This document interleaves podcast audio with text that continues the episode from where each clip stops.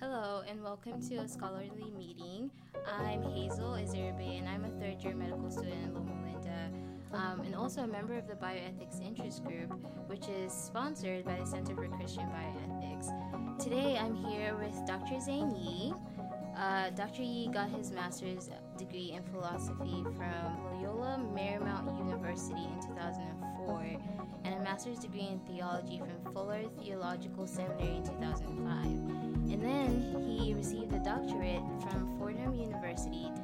And his uh, academic interests uh, actually lie in 19th and 20th century philosophy and their inter- intersection with theological thought and practice. And Dr. Yi has taught a wide variety of courses ranging from introduction to philosophy, uh, philosophy of mind of the mind to contemporary Christian theology, ethics, and world religions.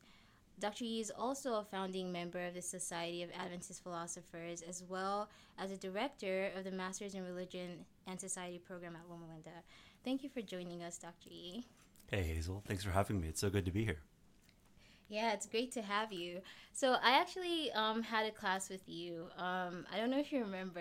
Of course. It's it's been I think about a year or two now. Um, you talked about Epictetus a lot. Ah, yes. Yes, and I uh, I remember going on um, iBooks and trying to find his book in and buy it. I never actually bought it because you know Ah, I money. see. Yes. But it but was you got through the class and passed it evidently Yes. without the book. Hmm. So today we're going to be talking about philosophy mainly, and we will talk about philosophy and its intersection with ethics, with religion, and we'll just go through um, some questions there and just a simple conversation. So, for our listeners who may not be familiar with philosophy, um, let's start by laying a simple foundation and talking about um, our understanding of philosophy. What is it, um, and how would you describe it in simpler terms? Yeah, that's a great question. Philosophy is one of those words that is used a lot, and uh, depending on who's, who's using it, it could have uh, different meanings, right? So I think uh, let's uh, try to talk about it most simply. If you try to break the word apart, uh, it's uh, Greek, uh, from uh, the combination of two Greek words, phileo, which is uh, love, and then Sophia, which is wisdom. So philosophy would literally be The love The- of the wisdom. love of That's beautiful, actually. Yeah. It's kind of poetic too. So philosophy is the love of wisdom, um, and it has developed uh, through history into uh, an actual, you could say, academic discipline. Um, I would say some of the things that characterize it would be uh, the attempt to uh, think clearly and talk clearly about uh, important questions and issues. Maybe that's that's a, it's a discipline of trying to do that.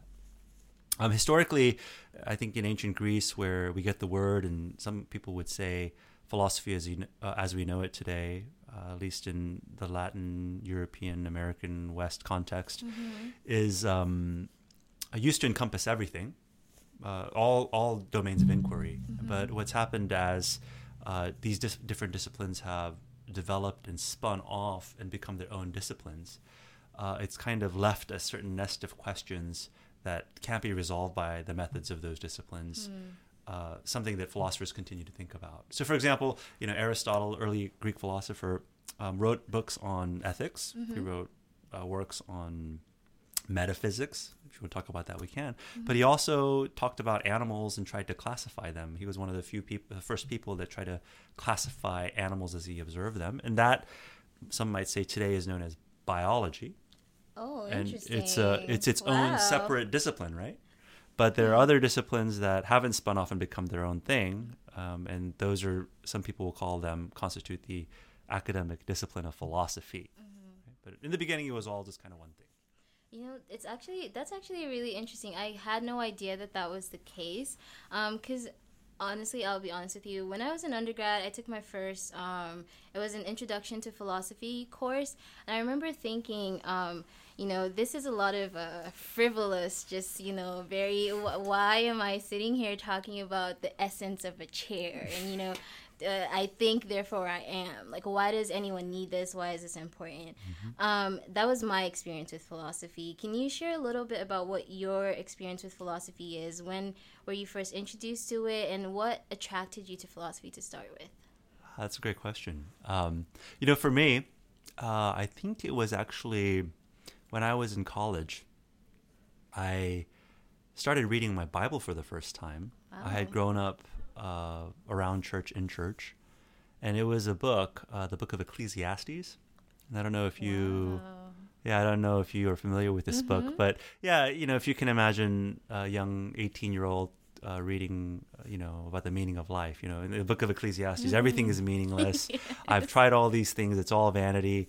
Uh, you know, I was somehow, you know, really drawn to this way of uh, thinking about things. Mm-hmm.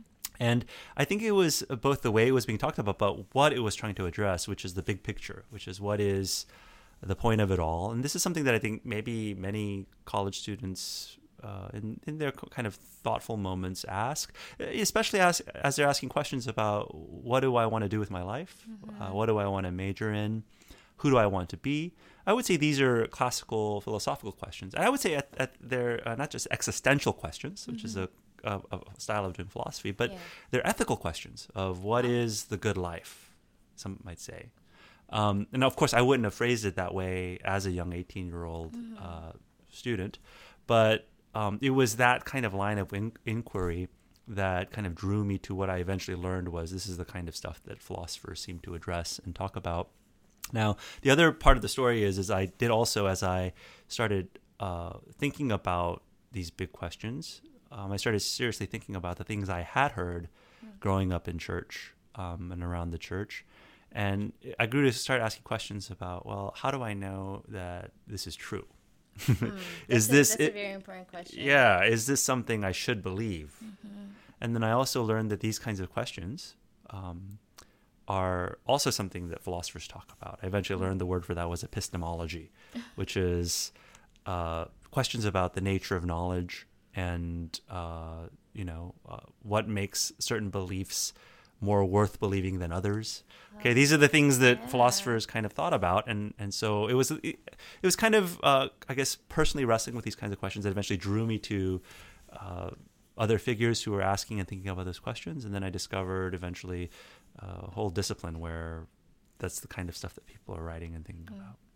Well, I think it's I think it's amazing that you arrived at your study of philosophy through the Bible. I don't think that that's a that's a common route that most people take um, in discovering philosophy or even becoming interested in it. And I, I love the way that you talk about it. Honestly, just hearing you um, speak about it, it sounds a lot more interesting now. Maybe it's because of the experience that I've had already, but it sounds a lot more interesting now than it did to me in undergrad. So that's yeah that's amazing you know i have a friend uh, on that note she's a philosopher mm-hmm. and uh, dr abigail Doukhan she's at uh, city university of new york she uh, recently put it to me quite nicely she says you know you should study philosophy so your mind will be stretched to be big enough to understand scripture wow. Isn't that interesting, right? yes. So you gotta the scripture is too big and it's too complicated and vast, and your mind has to be hmm. stretched and made, uh, you know, it, it, has to be flexible and opened mm-hmm. up to mm-hmm. accept uh, the the truth. I, I, I really like that way of putting it. That's that's actually definitely true because I remember just um, in my undergrad philosophy, my very little limited experience, I definitely felt like I was doing a little like mind like backflips and like contorting my mind and bending my mind in like different directions. At one point, I, I was like, wow, this is this is a lot. The average person, I see why the average person doesn't you know think about these things. Um, so the big question, I guess, would be: so why is it even important? Why is it relevant for us to ask these big questions and bend our minds around these big, huge concepts? Mm-hmm. Well, so I, I, I would try to answer that question. I think at least in three ways. Um, one is, you know, there are certain questions that science, for example, is very good at answering, and those are questions that have to do with uh, empirical matters. Yeah, things that you can measure. Mm-hmm. That can be quantified. Mm-hmm. Uh, but there are other kinds of questions that I think are equally, or if not more important, that lie outside the purview of, let's say, empirical methods. Um, and those are important to, I think, continue thinking about. Um, questions about origin, meaning, uh, questions about, I guess we'll talk about this, uh, justice, um, fairness, uh, ethical concepts, right? These are not something you can see in a petri dish, Yeah. but they shape the way we think about what we should do with what we discover using science and things like this, right? Um, so there, I think they're just fundamental human questions that not just college students ask, but thoughtful people ask about uh, about about matters, about reality. Um, I would also say philosophy is a discipline um, because it is dealing with ideas and concepts. Uh, grappling with it uh, introduces uh, you to a way of thinking and talking and writing, which would be some people would say argumentative. And argumentative isn't in like I'm angry and I want to Yeah. get in a fight with you, but it is kind of teaching you and it gets you better at understanding how to connect ideas with each other and how to advance a point that may not necessarily, once again, just have something empirical that you're uh, you're dealing with. And so, by nature, trying to do philosophy will make you somebody I think that will strengthen your analytic uh, thinking and writing ability. And I think that's a skill that uh, that is helpful to anyone, Yeah. regardless of what you call yourself professionally. I would say the third really uh, the benefit of studying philosophy is that in studying philosophy you encounter not just one way of thinking about these things, but you encounter a variety of perspectives and views, and that helps as you to come to understand those and engage those ideas um, and perspectives to better understand uh, the world in which you live, both the diversity of views that are around us today, Yeah. as well as the ideas that have, have shaped the way our society and our culture have developed. So it gives you an understanding of like, oh, this is where where this idea comes from, okay, and this is the, the person who said it, and so it kind of gives you an orientation to the landscape, uh, the big picture, so to speak. Um, and then as you're doing that, of course, I think it helps you refine why you think what you think. So it's in encountering the perspective of others that you're uh, forced, or you say, if you don't like that word, encouraged to develop your own thoughts on the matter. Yeah, I I could definitely see that because I remember just in thinking in my own thinking about philosophy and learning about um, you know the earliest philosophers and I I remember feeling like it definitely sounded like a conversation. So it sounded like you know this person proposes an idea and this person's like okay maybe this part of it is is that way but me what if this and you know things like that. It kind of sounded like a conversation and everyone was putting in their own contribution towards an understanding. And I definitely liked that aspect of um, philosophy. Do you think that there are any practical or perhaps real life applications of philosophy in your experience? Yeah, I, you know, aside from what we just talked about and the practical outcome of being a, a, a clear thinker, a person who can understand and engage in arguments and understand the perspective of others, I think um, ideas matter. Yeah. And so some of these views that, that people have and conclusions that have been advanced shape the way people live their lives, Yeah. uh, shapes the way uh, institutions and policies come together. Um, so I think, yeah, they have the ideas themselves can work out in all kinds of practical ways.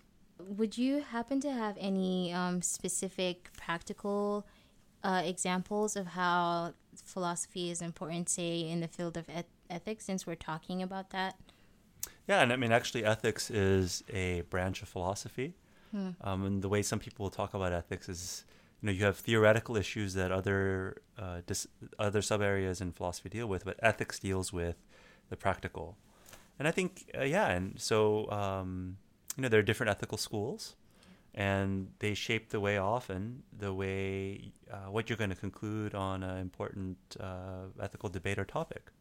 So, you know, this may be, I guess, review from, you know, your undergrad years. I don't know if you remember the example, the difference between uh, a utilitarian Oh, um, and the way they think about how to think about uh, right and wrong, right? Uh, the, g- the, the greatest, greatest good, good. for the most the most people, or Mhm. yeah, And so if you think about uh, right and wrong in that way, uh, what you're going to do when you're faced with an ethical dilemma, let's say, you know, as the example that people will give is, you know, um, you know, on TV they have these TV shows where you know Jack Bauer, you know, captures somebody who might be a terrorist and might have information about a bomb that's about to go off, and you know, should he, how should he extract this information from this person? Uh, is torture permissible? You know, and this is kind of the scenario that's gets set up. And the way that the way that uh, it's reasoned through is well, if this bomb did go off, it would like really hurt a lot of people. Hmm. So it must be okay to to to torture this person because the greater good and the potential uh, outcome justifies this action that that that this one person is taking. Now that way of thinking about things is a utilitarian or consequentialist way of thinking about right and wrong? Now that is not the only way obviously you can think about it. The opposing viewpoint would some people would might say is a deontological uh, kind of perspective, which is there is a right and wrong and it's either grounded in the dignity and the rights of the individual that should be protected or there are certain rules you should never violate. Okay, so it is always categorically wrong in every instance to torture people. Okay, and so you see how so if you have a person that is thinking about ethics in one way, they might say, "Hey, practically, it's okay for me to do this," and it's gonna they're gonna do it right? Based on or not do it based on this way of thinking, and then there's gonna be a, an opposing way of thinking about stuff that says, "No, you should never do that. That's always wrong." and this is actually why we get a lot of the ethical debates we have today in society uh, the kind of these two positions debating each other Yeah, I think that's a that's a really good example is that, and I think that it shows how, in a lot of ways, we all use philosophy to some degree in our in our everyday lives in making like decisions like these, like ethical decisions or things that affect other people. And uh, I think that's a great example. Um, so since we're this is an ethics podcast, um, maybe we can talk about maybe just lay down a foundation, uh, an understanding of ethics and what ethics is. Is that different from morality, or you know, the idea of being moral, right and wrong? Are they the same? What are your thoughts on that? Yeah this is a this is also another really great question. There's i think i want to differentiate between the way those terms ethics and morality are often used in popular discourse and i would the way i've experienced it is it's interchangeably. So some people will talk about ethics and then they'll switch over and say then we're going to talk about morals and then vice versa. I think if you look at the history of those words um, and I don't know how, how deep you want to get into it. Ethics uh, is a word that you find in uh, you know classical Greek tradition. Um, did you talk about questions of good and bad, and the good life, right? Uh, so this is good and this is bad. Those are the evaluative terms that uh, you're kind of using. And morality, uh, ah, man, I got to go back and look at my history on this. I think is uh, coming from English or German, and more specifically Kant, and associated with thinking about uh, actions as being right or wrong, Okay. right? And um, so, you know, th- maybe this is nuancing it too much, but something can be good and bad, as in, like, um, you know, yeah, I don't know. I mean, do you want to talk about that? The difference between a good and bad versus right and wrong? I th- yeah, I think I think that those are. It's so interesting because good and bad is such a broad. It's Yeah. just it's very broad. It's like it could be uh, good and bad in respects to like the quality of something. It could be good and bad in respects to, um, you know, the the rightness or wrongness or morality. I guess some would say of of it. So I'm not I'm not quite sure. That is a difficult or not difficult, but it is a question that could um, might take us a long time to answer Well, so just I- flesh out. Yeah, so I don't know if you know. We talked about consequentialist, utilitarian approaches to ethics, and juxtaposing that with a deontological approach. Maybe another third camp, which is important to talk about, uh, the virtue perspective or the virtue ethics approach, would be relevant here because these ancient uh, Greek kind of ways of thinking about ethics is more of a virtue kind of approach, which has to do with the good life and the flourishing life, and has to do with the good person and the bad person, right? Which is uh, the way that virtue ethicists talk about uh, ethics. Um, and then and then the language of right and wrong kind of come more from a deontological perspective, Uh, Some might say uh, somebody like Kant would be more influential in using that kind of language. So you actually have, you know, you could say ethics is more of a virtue way of framing things, Mm-hmm. more of a Greek way, and then um, the language of morality, you know, is more of a deontological way. This is right. This is wrong. You know, it's wrong to break this rule. Whereas somebody might say, well, doing that action um, is not the best thing or is bad for you, Mm-hmm. right? Or uh, isn't something a good person would do. That's more of the kind of the virtue way of talking about it. Okay, okay. Um, so since we were talking about um, virtue ethics and deontological ethics and all these different types of ethics and philosophies and things like that, would you mind talking a little bit about some of maybe your favorite schools of thought, some of some um, maybe some that are particularly interesting to you? hmm Oh yeah, sure. Uh, I'd love to talk about that. Um, I uh, personally, currently, uh, and actually for the past few years, have been very interested in uh, philosophical school. Uh, many people will call it phenomenology. Oh, I've never heard of that. Yeah, and more particularly um, hermeneutical phenomenology. There's Okay. like a big two words for yeah, here. right? very big two words. Yeah. So phenomenology um, is a movement that people would say is in the 19th and 20th centuries when it starts. Okay. And it is kind of an approach to philosophy that seeks to be closely attentive to uh, the nature of human experience and why things appear and look to humans the way they do. Oh, that sounds really interesting. Yeah. And so Hmm. uh, the claim here is that if we are actually attentive to our own experience, which Mm. means our our own conscious states and our own perceptual experiences, there's more there than what can be quantified by using numbers Okay. Right? So the phenomenologist is interested in uh, the richness of uh, human experience and the way things appear, um, and I would also include do not appear to to humans. Um, so hermeneutics is just basically then saying that it's it's acknowledging and inquiring into why things appear differently to different people. Okay, so there are certain aspects of experience that are seem like they're universal, that are shared between different human beings, and but then at the same time, things seem to appear very differently, and so why uh, why is that? Do you think that that's that's a, a question that you can answer by way of phil- philosophy, or is that something more science, more scientific? Like you know how we, or maybe more psychological, like how you know our past experiences or our memories or our traumas and things like that, like that shape our experiences versus you know a philosophical approach of understanding that. Yeah, that's a, a really great point, and I actually think that it's not an either or here, Mm. but that uh, all these different ways of thinking about things um, can help us get a full picture of what's going on. So uh, you mentioned here, you know, we could talk about yeah, things appear to different people because of, as you pointed out, their subconscious or their childhood traumatic experiences, and this would be maybe something uh, the way that a psychologist might analyze it. If you get into like some you know theoretical schools of psychology, you might get into Freudian analysis or uh, Jungian analysis, where you're talking about the unconscious or the subconscious and the way that really shapes consciousness. I actually think if you go back, there's historical intersections between these kinds of ideas and in, in psychology, what we call psychology today, or you know theoretical psychology, um, and and philosophy. But I think then philosophers also are interested in different ways that shape the way beyond just the subconscious that that uh, may uh, affect us, and, and pointing those out, right?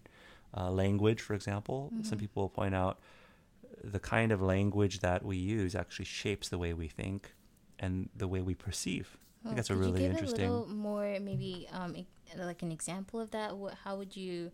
What would that look like? Uh, you know, I was um, this is a podcast I heard a couple of years ago. I, it wasn't a podcast; it was a, I think a, an, an NPR newscast, and it was asking the question. I was pointing out that different words or different objects or different languages, sorry, um, will take common objects and uh, use different kinds of um, the some some in some languages you'll take like for example the bridge, and it will be a masculine noun, and in other languages it'll be a feminine noun.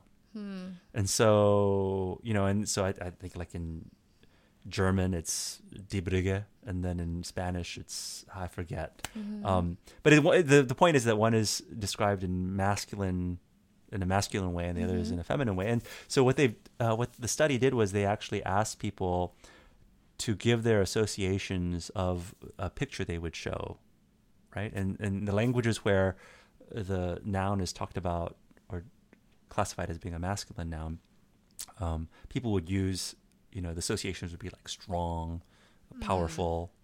Okay, and and then the languages where it was a feminine noun, people would use words like elegant, um, graceful.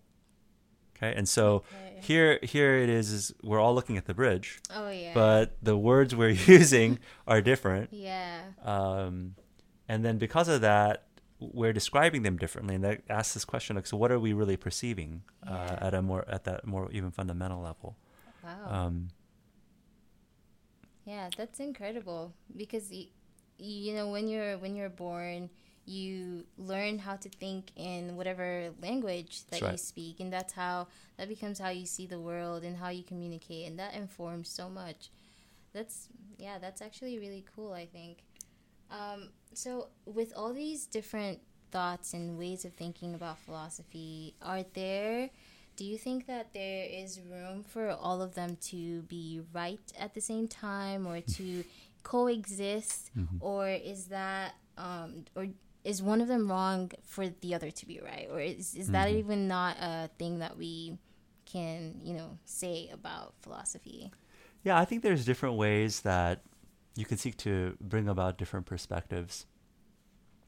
Um, and I, I think there's actually several different ways one can try to put it all together, is, is, is the question that I'm hearing you ask. I think something that I'm committed to is that I, I'd like to avoid or minimize contradiction in my life. So if Yeah. I encounter two philosophers or two schools of thought that are saying the exact opposite thing about the same thing at the same time, mm-hmm. uh, I'm usually, you know, want to say, okay, it seems like either they're both wrong, or one of them uh, well is probably right, or maybe both yeah, perspectives are equally Im- uh, incomplete. mm. Like Right. there's a little piece here and a little piece Sure. and take it put them together and you get something that's almost close to reality A bigger perspective, yeah. yeah So, so I, so I think so. I want, I try to, I try to minimize contradiction, but then I guess the other, you know, the other side of that is that you want to try to get the the bigger picture as well. Um, so I like to think about truth making in, in in the light of all these different perspectives and the limits of human thinking and reasoning. Um, some some models that have helped me is there's a model called uh, overlapping consensus. okay I think this is a language of a philosopher named John Rawls, where you can actually take two different views and say, hey, is there, even if they disagree fundamentally or in some parts, is there areas where they agree? And you can kind of look for what is called the overlapping consensus. This is political Mm. philosophy. Uh, maybe there's more truth in places where people from different perspectives actually agree with each other, coming from the different perspectives. Um, the other is the view that um, sometimes we can try to think about learning and finding truth as a broadening of horizons, which isn't necessarily saying, oh, I'm going to disagree with you and eliminate you and your position, and then only I am uh, right. But somehow, in my engagement with somebody who's other or uh, different than myself, that what's happening to both of us as we talk to each other is that both of our horizons are being expanded to include each other. Okay, I think that's a, a really beautiful image, and that's not my image. That's uh, a philosopher named Gadamer. Right. Uh, so see all these good ideas coming from different philosophers, and this is where I think philosophy is actually exciting. Is that some of these ideas that you encounter, they really provide like a very helpful perspective um, in thinking about these kinds of questions. Mm-hmm. Another uh, model I think is very interesting, and this is Hegel uh, as a dialectical model, which is yeah, you can get two incomplete perspectives, and as they engage each other, a third perspective emerges that helps make sense of the initial conflict or the the two positions. This would be like kind of a dialectical approach to to truth, um, and is that as we continue doing on that, we can somehow, you know, uh, reconcile more and more views that initially seem to be contradictory.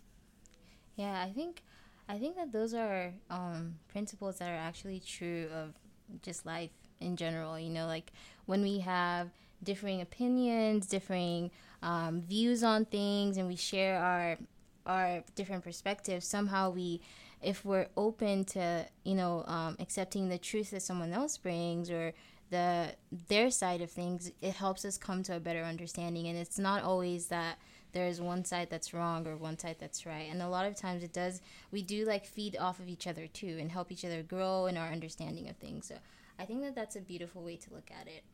Um, so since we are talking about ethics, I would I would like to talk a little bit about um, the ethics of things like uh, justice and fairness and equality and things like that because I know that those are big topics in mm-hmm. um, the field of ethics. Is there? We already know that philosophy kind of um, kind of birthed, I guess, the field of ethics, mm-hmm. and so obviously it would have it would be tied into everything. But is there are there specific ways that um, philosophy talks about or deals with or addresses issues of justice and and fairness and equality and things like that? Yeah, I would say there's some um, fundamental schools of thought, and we've mentioned uh, some of them already.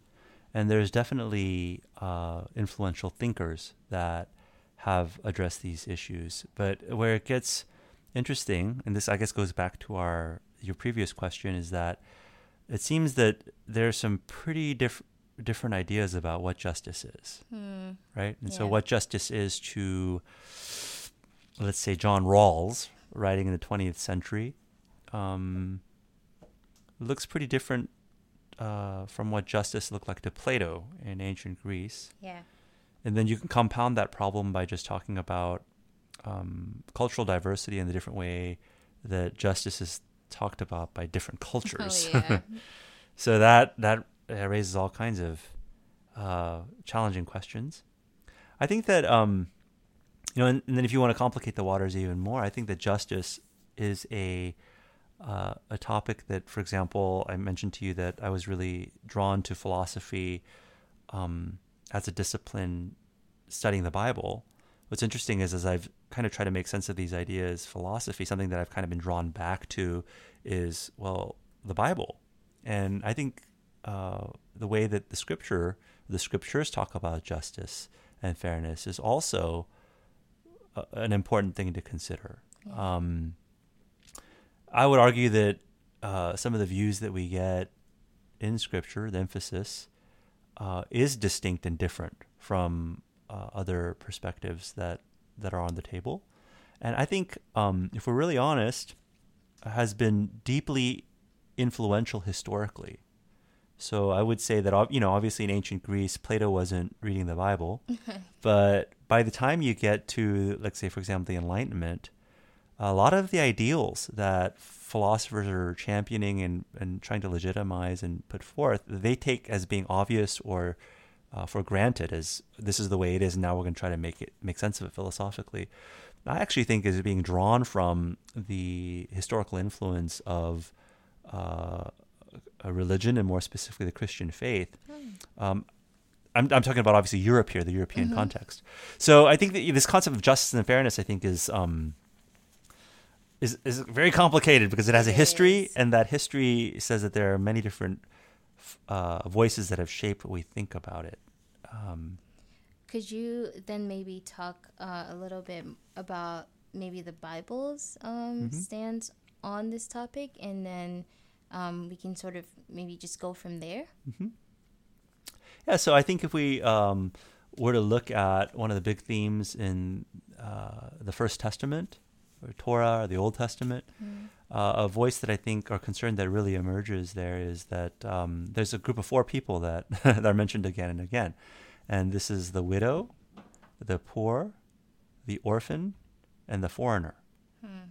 Okay, and so I think it's mentioned again and again that somehow a Yahweh or God uh, wants justice, and justice involves somehow the treatment of this class of four people. Yeah. Okay, so if we're and then I would say this is actually a theme that is picked up by Jesus and the early church and really emphasized in, in a particular way that brings it about uh, brings about a cultural shift where it becomes kind of the norm to to be aware of and concerned about uh, the peop- the underprivileged, you could say. Yes. Okay, but I don't think that's the default mode of most people. Oh, um, no. Yeah, and if you were to talk about fairness strictly as kind of like people just getting what they deserve, uh, it's it's very different from like, hey, you need to be mindful and care for the widow, the poor, the orphan, the foreigner. Yeah. Okay, um, and so yeah, I think that the way that we reason about ethics today,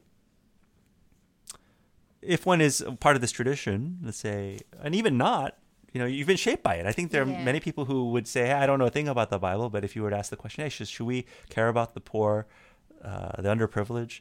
People are like, of course, that's what good people do. Uh, I would say, well, yeah, but there are probably points in history where people didn't think like Yeah, that. and That, that wasn't the obvious or the norm. Yeah, and there Yeah. are people who consider themselves good but don't think like that. hmm So yeah, that that does make a lot of sense. And you, you I think you're completely right in saying that a lot of people don't realize how much um, of their beliefs and their faiths and their, their understanding of these like big ideas are shaped by the Bible and also I guess we're learning by philosophy.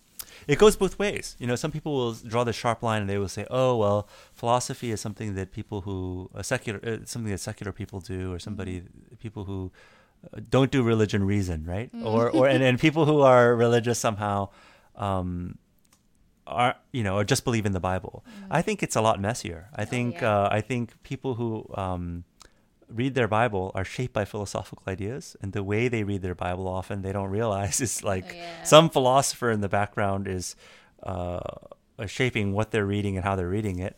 And then I would say that many people who may have never read their Bible their entire life or suspicious of it are deeply shaped by some of the ideals and the ways of thinking that are in the Bible as well. And that's the kind of messy cultural situation we're in. I, it's it's it's a beautiful mess, but this is why I'm interested in the hermeneutics issue.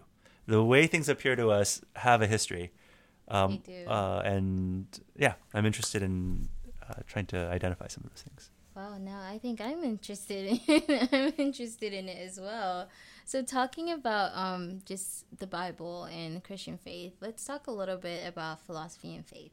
So faith is uh, obviously a very important thing to a lot of people and means different things to different people. But talking specifically about the Christian faith, um, what are some specific uh, if you could give some some examples some specific examples of intersections between the christian faith and philosophy Yeah, so I think if you were to, um, well, so I think the word faith. Let me start off by saying this is one that itself is um, used in different ways, and for some people, because of a certain philosophical orientation, think about faith as being certain about beliefs. yeah Okay, and that way of thinking about faith is a philosophical school of thought wow somebody named Descartes like to think about beliefs in this way, as certainty. Okay, but a lot of people who are, uh, let's say, religious and Christian believers, when they use the word faith and say, "Well, so what? What, what do I mean by faith?" It means I'm certain about these beliefs in the Bible. Um, is that an idea in the Bible, or is that Descartes defining how we're supposed to think about faith? Um, yeah, I would argue that's what's actually going on. If we if we're going to talk about faith in that way, I would say if you actually try to study, okay, so what is in the Bible about faith? I say faith is not really often used as certainty about beliefs or propositions. Um, it's about uh, trust. Okay, the kind of trust we are to have uh, toward God, and uh, and that's based on the faithfulness that God has toward uh, in fulfilling God's promises. So God is somebody you can trust because God keeps God's promises yeah right? And so the whole question of like how certain am I of X belief, that way of even thinking about things is actually I think pretty foreign to to to the Bible. Okay, so I think I'm going off track here. I, I'm just pointing out that when we talk about faith and and Christianity, even that is kind of like what do we mean by this word? Yeah, and that's shaped by philosophy often. Yeah. But to your question, okay, so how how how is faith and philosophy? I would say uh, the history of uh, the Christian faith, if you can talk about it as beliefs, um, has uh, been always from the very beginning in dialogue with its culture, and uh, a part of that culture has been philosophical reflection. which has then shaped the way that people have thought about the faith and tried to explain the faith to others. Okay, so uh, Christian theology in many ways has had as a constant dialogue partner uh, in both the Eastern and Western um, expressions of it uh, with philosophy and philosophical ideas. That hmm. goes back all the way to, you know, you look in the book of Acts, the Apostle Paul, I try to point this out to you in the class that you took, is in dialogue with a group of philosophers called the Epicureans and the Stoics. Oh, okay? now I remember what the class ah, was called. That's what it was about. okay. Um, Thank you. Thank you for that. yeah, it was a class about Paul and the Romans. Yeah, there we go. There we go. Yeah.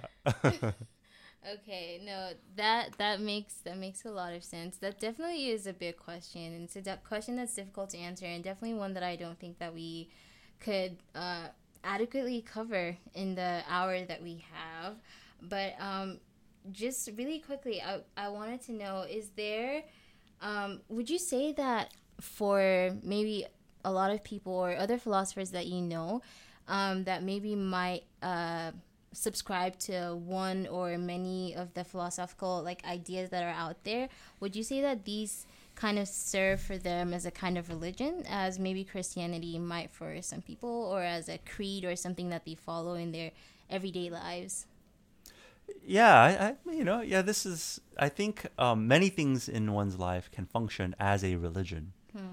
So I think religion, um, you know, if you think about religion as a comprehens- comprehensive system of explanation, yeah, I think for some people they are devoted to a certain philosophical uh, school of thought, and it provides the comprehensive framework in uh, the way they think about everything then there are some people who are ideologically committed to certain positions and perspectives.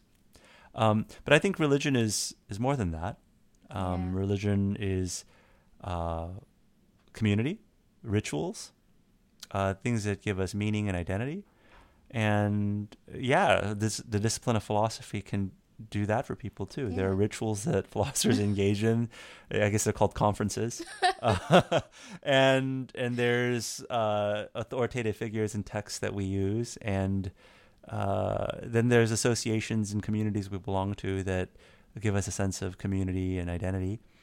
Um, and, and, and and some people, I guess, it, eh, they could do that exclusively. Yeah. But I also know uh, of people who are philosophers that are really interested in X issue or X figure, and they it's not a substitute for their religious community, their their faith, but they're People able to like integrate. You. Well, I, I try, right? you try to integrate um, uh, the the very aspects of uh, your life and the different communities you're a part of into uh, something that you know uh, involves both. Yeah. Mm-hmm. Yeah, that's a really good answer. Um, so just to uh, kind of as we're uh, getting into the last bits of the conversation, um, are there some important differences that you would say there are to keep in mind between philosophy and and mm, uh, let's say faith or Christianity or religion or whichever word you want to use? Yeah, yeah I would say um, a fundamental point of well similarity or difference is that even philosophers like to think of themselves as using reason alone so we're thinking through certain questions and trying to make progress on coming to an answer about the truth on those questions. And often the claim is using reason alone. I think this is an ideal, and in reality, is that uh, even in philosophers, there's usually an authority that we're uh, looking to or that is shaping the way we're approaching the problem, right? So yeah. if you're a Kantian, uh, the authority of Kant is, and his writings is what shapes the way you think about stuff. So the ideal of reason alone is to think, you know, there's very few people who are just sitting in a room and coming up with the answers by themselves. There's usually, mm-hmm. you know, some authority. But I think um, the difference between philosophy as a discipline of thinking clearly and carefully about important questions by reason alone, um, and religion, or uh, let's say Christianity, would be religion, I would say a characteristic of many religions is it's not by reason alone. There's usually some kind of claim um, to uh, some a revelation, which mm. is a, a, truth or truths that are being revealed by a source or something other than uh, just human reason that we are reasoning about, or reasoning with, or reasoning against. So there's the the voice of uh, the prophet, uh, the the voice of God, uh, that they don't they're not coming to the conclusion saying you know here's what i think you should do or here's how i came to this conclusion thinking about it. It's like no it's uh, thus says the lord mm, right? Yeah. and and yeah, that's uh whoa what do you do with that right? And so what christian theologians and i would say maybe philosophers try to do is to think about a particular issue in light of that uh, right? And and that becomes yeah and that becomes part of the either uh, something that you take very seriously in your thinking or it becomes it's the basis for your thinking or you're in serious conversation with it. So it's a conversation that's not just by reason alone. And but i would argue that most philosophers are not just you know reasoning alone. We're always reasoning with others yeah. and there's authorities and traditions that we're a part of if we're going to be honest. So yeah, and I think it's I don't think it's even possible to just arrive at something by reason alone, just by virtue of being human. Like everything that we are is shaped by so much else that like you can't it's hard to just say something is exclusively and like just only one thing because you know there's our like sub- subconscious experience that mm-hmm. just doesn't allow us to see a lot of things so yeah i completely agree with that you sound like a good uh, hermeneutical phenomenologist. you know, I'm, I'm definitely getting in, in more and more interested as the moments pass. So, you know, we'll see. Um, so, just to wrap up, um, what would you say? Um, what I you you've obviously spent a great deal of your life studying philosophy, mm-hmm. right? So, why would what would you say is uh, the reason that it's important to you? Um, uh, important to me personally. Yes you know, maybe you know I'm going to share this. Uh, I have a an insight I got from a colleague. Uh, I was uh, adjuncting uh, a few years back at a state college, and we shared an office. All the adjunct professors did, and I had a colleague who was a professor of geography, and uh, and he had a PhD in it, and I had no idea this was even a thing. and so I asked him. We're just hanging out in the office. I said, "Hey, so uh, what do you, you know geography uh, professors do? Like, you know, what scholars do? And it's just kind of an ignorant question. But he, um, I guess, was very used to getting this kind of question. He says, you know, I like to think of myself as helping people locate themselves in space and time. That is a good way to look at it. Yeah. and I was like, I'm gonna steal that and talking about philosophy, right? So why why why should one study philosophy? Why do I philosophy study mm. philosophy? Why do I think why do I want to teach students about philosophy? Is I would like to help them conceptually locate themselves in space and time. Okay, and that that I think helps students get a sense of bearings as to where where where am I, mm. what are the options, and where do I want to go and that's something that hopefully through this study of philosophy they get to do for themselves. Oh, that, that that was an amazing answer. I don't know what I was expecting when I asked that question, but I thought that was a, a great answer. So, do you have any advice for uh, the, our listeners or any other budding, budding philosophers mm-hmm. out there? Yeah, if you're not familiar with uh, uh, the discipline of philosophy or philosophers, uh, pick up the ideas of somebody and, and read and, and debate and there. think. Yeah, go from there. And and if you don't want to do philosophy, you could read the book of Ecclesiastes. there, you you always have that. Yeah. okay, thank you so much, Dr. Yi, for being on uh, the podcast with us. Uh, I'm sure our listeners really appreciate it. Hey, thanks for the invite. It's been a lot of fun.